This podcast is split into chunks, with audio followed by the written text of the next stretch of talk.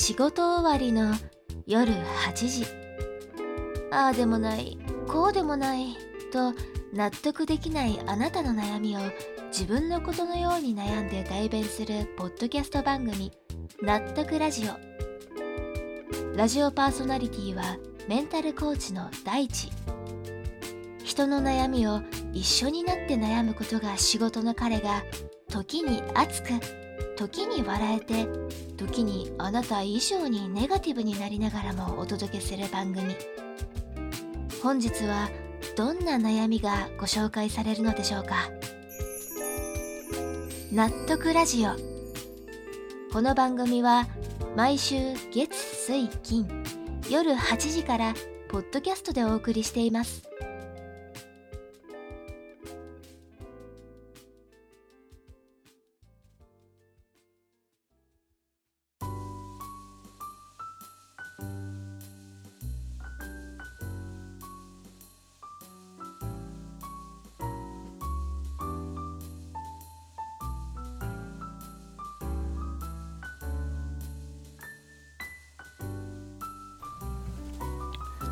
こんばんは。憂鬱な夜の時間帯にラジオの電波に乗って皆さんの元へお届けするラジオ番組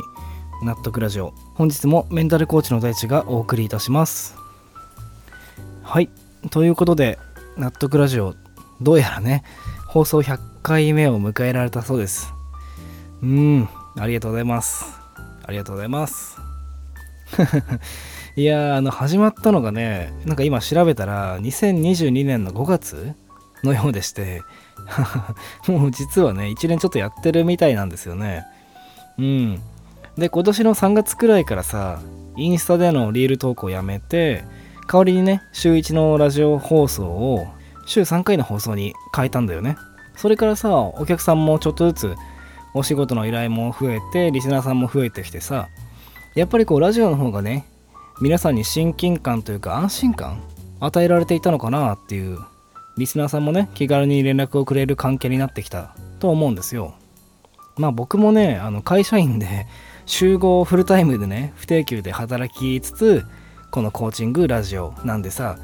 やっぱこうなかなかね全力全開でこの2つに向き合えないっていうのが非常にね歯がゆいところでは今もあるんですけどもね。今ね私生活でちょっと大きな変化がありましてそれで忙しいっていうのもあるんですよね。なのでまあ100回記念だしちょっと仕事以外の話もしようかなと思ってあの初めて僕今話すんですけどあの僕ね近々結婚するんですよ。職場の同僚の女性でさまあ知り合ってからは1年半くらい経つんですけどうん付き合ったのがね本当に最近でねしかも付き合ってから2週間であの僕からねもう結婚しちゃいましょうよってお願いしてあの OK いただけたんですよ。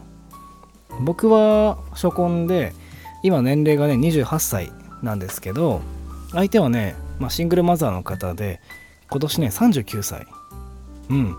11歳ね僕より年上の方なんですよね。しかも娘がさあの幼稚園とか小学校とかじゃなくて あの娘が21歳なんですよ。うん。娘の方がさ僕と7歳差で年が近くてね。えー、面白いですよね。まあその僕の妻自体もね見た目すごく若くてさ僕と一緒にいてもそんな年の差があるようにはね見えない方なんですよ。うん。ちょっとね今日はせっかく100回だからねまあ記念ってことでちょっと僕ののろけもね許してほしいなと思って 軽くね慣れ初め話でもねさせてもらうとあの僕がね去年入社した会社で僕の教育係をねやってくれていた女性なんですよこの方が。ね僕さこの人ね見た目が若いから僕よりね、まあ、23個上くらいなのかなってふうに思って雑談していたらさまさかの11個年上でさ、まあ、しかも18歳で娘を産んだから娘はもう成人してるんだよねってふうに聞いてえって僕驚いちゃってさでもねこの時同時に思ったのよ僕はさ本当にこうポジティブな意味でこんな見た目若くてさしっかりしていていい人で娘もねちゃんと成人するまで育て上げてすごいなっていう意味でのえ？っていうリアクションだったんですよ。でもねこう世の中にはまた18歳で出婚してみたいなねこう偏見を持ってる人もまあ多少なりともいるわけでね。そういう人に、まあ、余計なお説教とかもね昔多分たくさんされてきた、まあ、昔も今もねたくさんされてきたと思うんですよこの人は。僕の妻はね。で僕は本当に尊敬の気持ちでしかなかったんですけど僕のこの「え？っ?」てリアクションがさやっぱりこう誤解されてまあこの人をね傷つけてしまったらすごく嫌だなと思って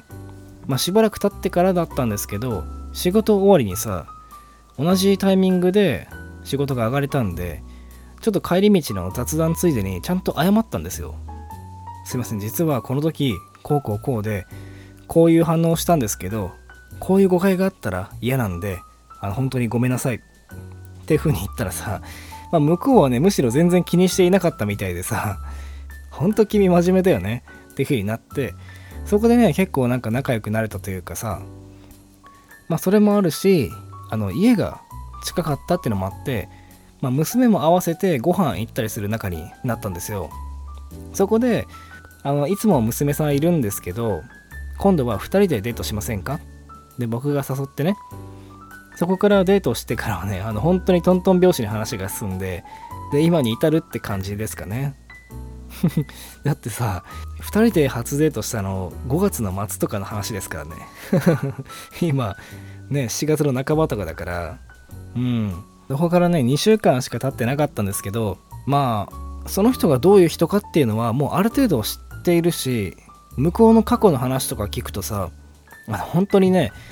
うん、映画1本作れるだろうってくらいね壮絶な過去をいろいろ持ってるんですよ。僕の妻はね。でもそれを人に見せないでいつもニコニコできるね強い人だなっていうふうに思ったのと単純にね一緒にいて一番楽男性女性含めた中で一番楽だったんですよ。まあ性格が若干似てるっていうのもあってうん。人のことを悪く言わないしまあピンチの時もまあなんとかなんだろうとか面白いからやってみようぜっていうねこうピンチを面白がれるところがまあ僕自身と結構似てるっていうのはね正直決め手だったんですよ。だってさ結婚なんかしたら、まあ、これからするんですけど多分ねピンチだらけじゃないですかいろいろ。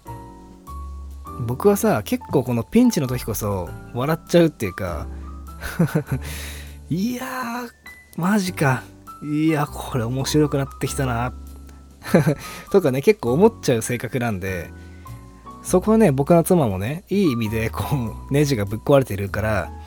ああこの人となら一緒にいて楽しそうだなというかやっていけそうだなっていうね生活の全部がこうエンタメになるような未来が見えたんですよ。あとねやっぱりこう11歳も年が違うからさ。うんしかも子供もちゃんと育て上げた人だから恋愛のこう駆け引きみたいなこともねやらなくて済むんですよね。うん僕もこう生意気にもさ恋愛の経験だけで言ったら普通の人よりはちょっと多いしねそれを踏まえた上でさこういったなんか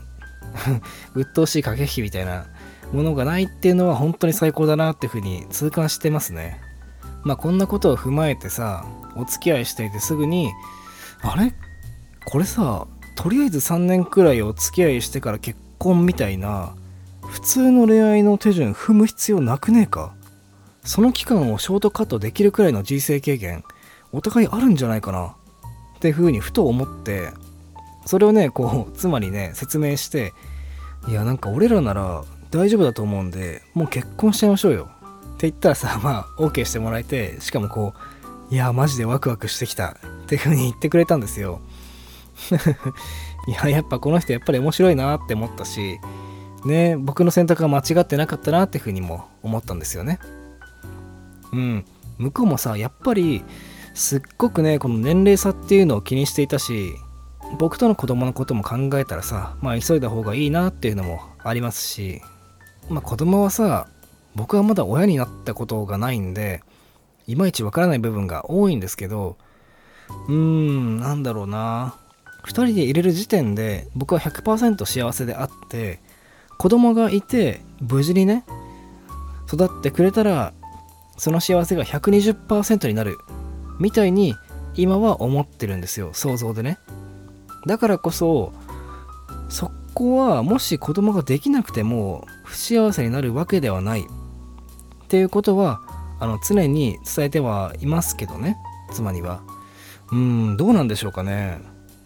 親を経験しているリスナーさんからもね子供に関するこう意見とかアドバイスありましたら是非教えてほしいですね。本当にねそこはね正直わかんないんですよ。うんもちろん好きな人の間に子供ができるっていうのはすごく幸せだなっていうふうに思うんですけどうんどうなんですかね。本当に難しいですよね。うん。っていうのがね今の僕の子供に関するまあうーんイメージかな。うん。ね本当に2人の間に子供ができたら幸せなんでしょうけどね。まあ義理とはいえ僕にも娘ができたわけですし この娘がね本当に面白いやつで もうただの友達なんですけど僕がねあのご飯をおごった時だけ「パパありがとう」って言ってくるんですよね。うーん。まずはねこう俺様がパパってことをちゃんとしつけないといけないですね。まああの冗談なんですけどまさかねこう数ヶ月前までさ自分が誰かと付き合うなんてこともねまあ想像もしていなかったのにさ今やね結婚して娘もできるなんてね でもやっぱりねそれもこの仕事をしていてこう人の気持ちとか言葉に含む意味みたいなものこういったものをさたくさん勉強したからこそ僕の妻が18歳で子供を産んだっていう話を聞いた時にさえってリアクションしてしまってそのリアクションに対してもちゃんと自分で反省できてそれを妻に伝えられてそこからね今の関係が進むきっかけになったわけですし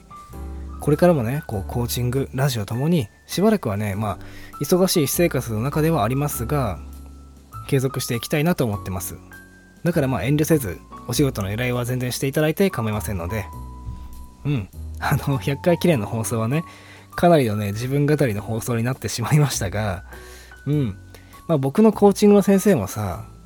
自分が幸せじゃないコーチはクライアントを幸せになんてできないのよ大地君ってね。あの以前お叱りを受けたって話もしたと思うんですけどねその通りで本当にこの忙しさもさコーチングで食べていくっていう目標からは遠ざかっているようで近道なのかもしれないなっていうふうに今は思えてますね。まあそんな感じであの100回までね放送できたのは本当にねあのリスナーさんがいるおかげでしかないんですよ。だって再生回数ゼロだったらささすがに僕もやってらんないですからね。うん。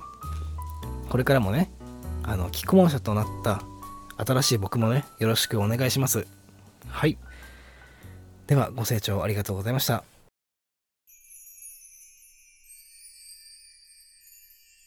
納得ラジオ。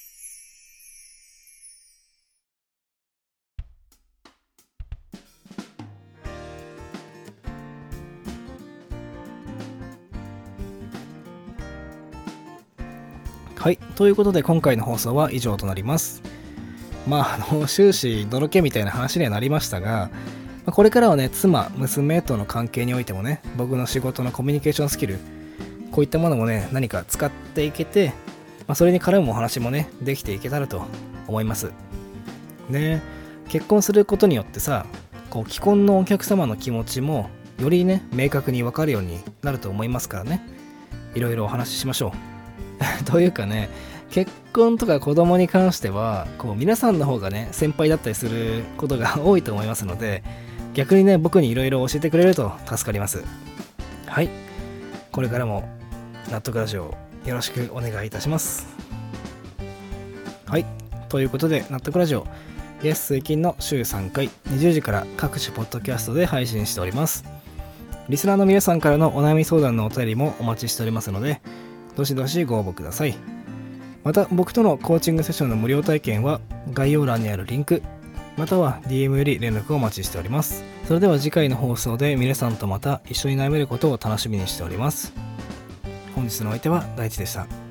また次回。おやすみなさい。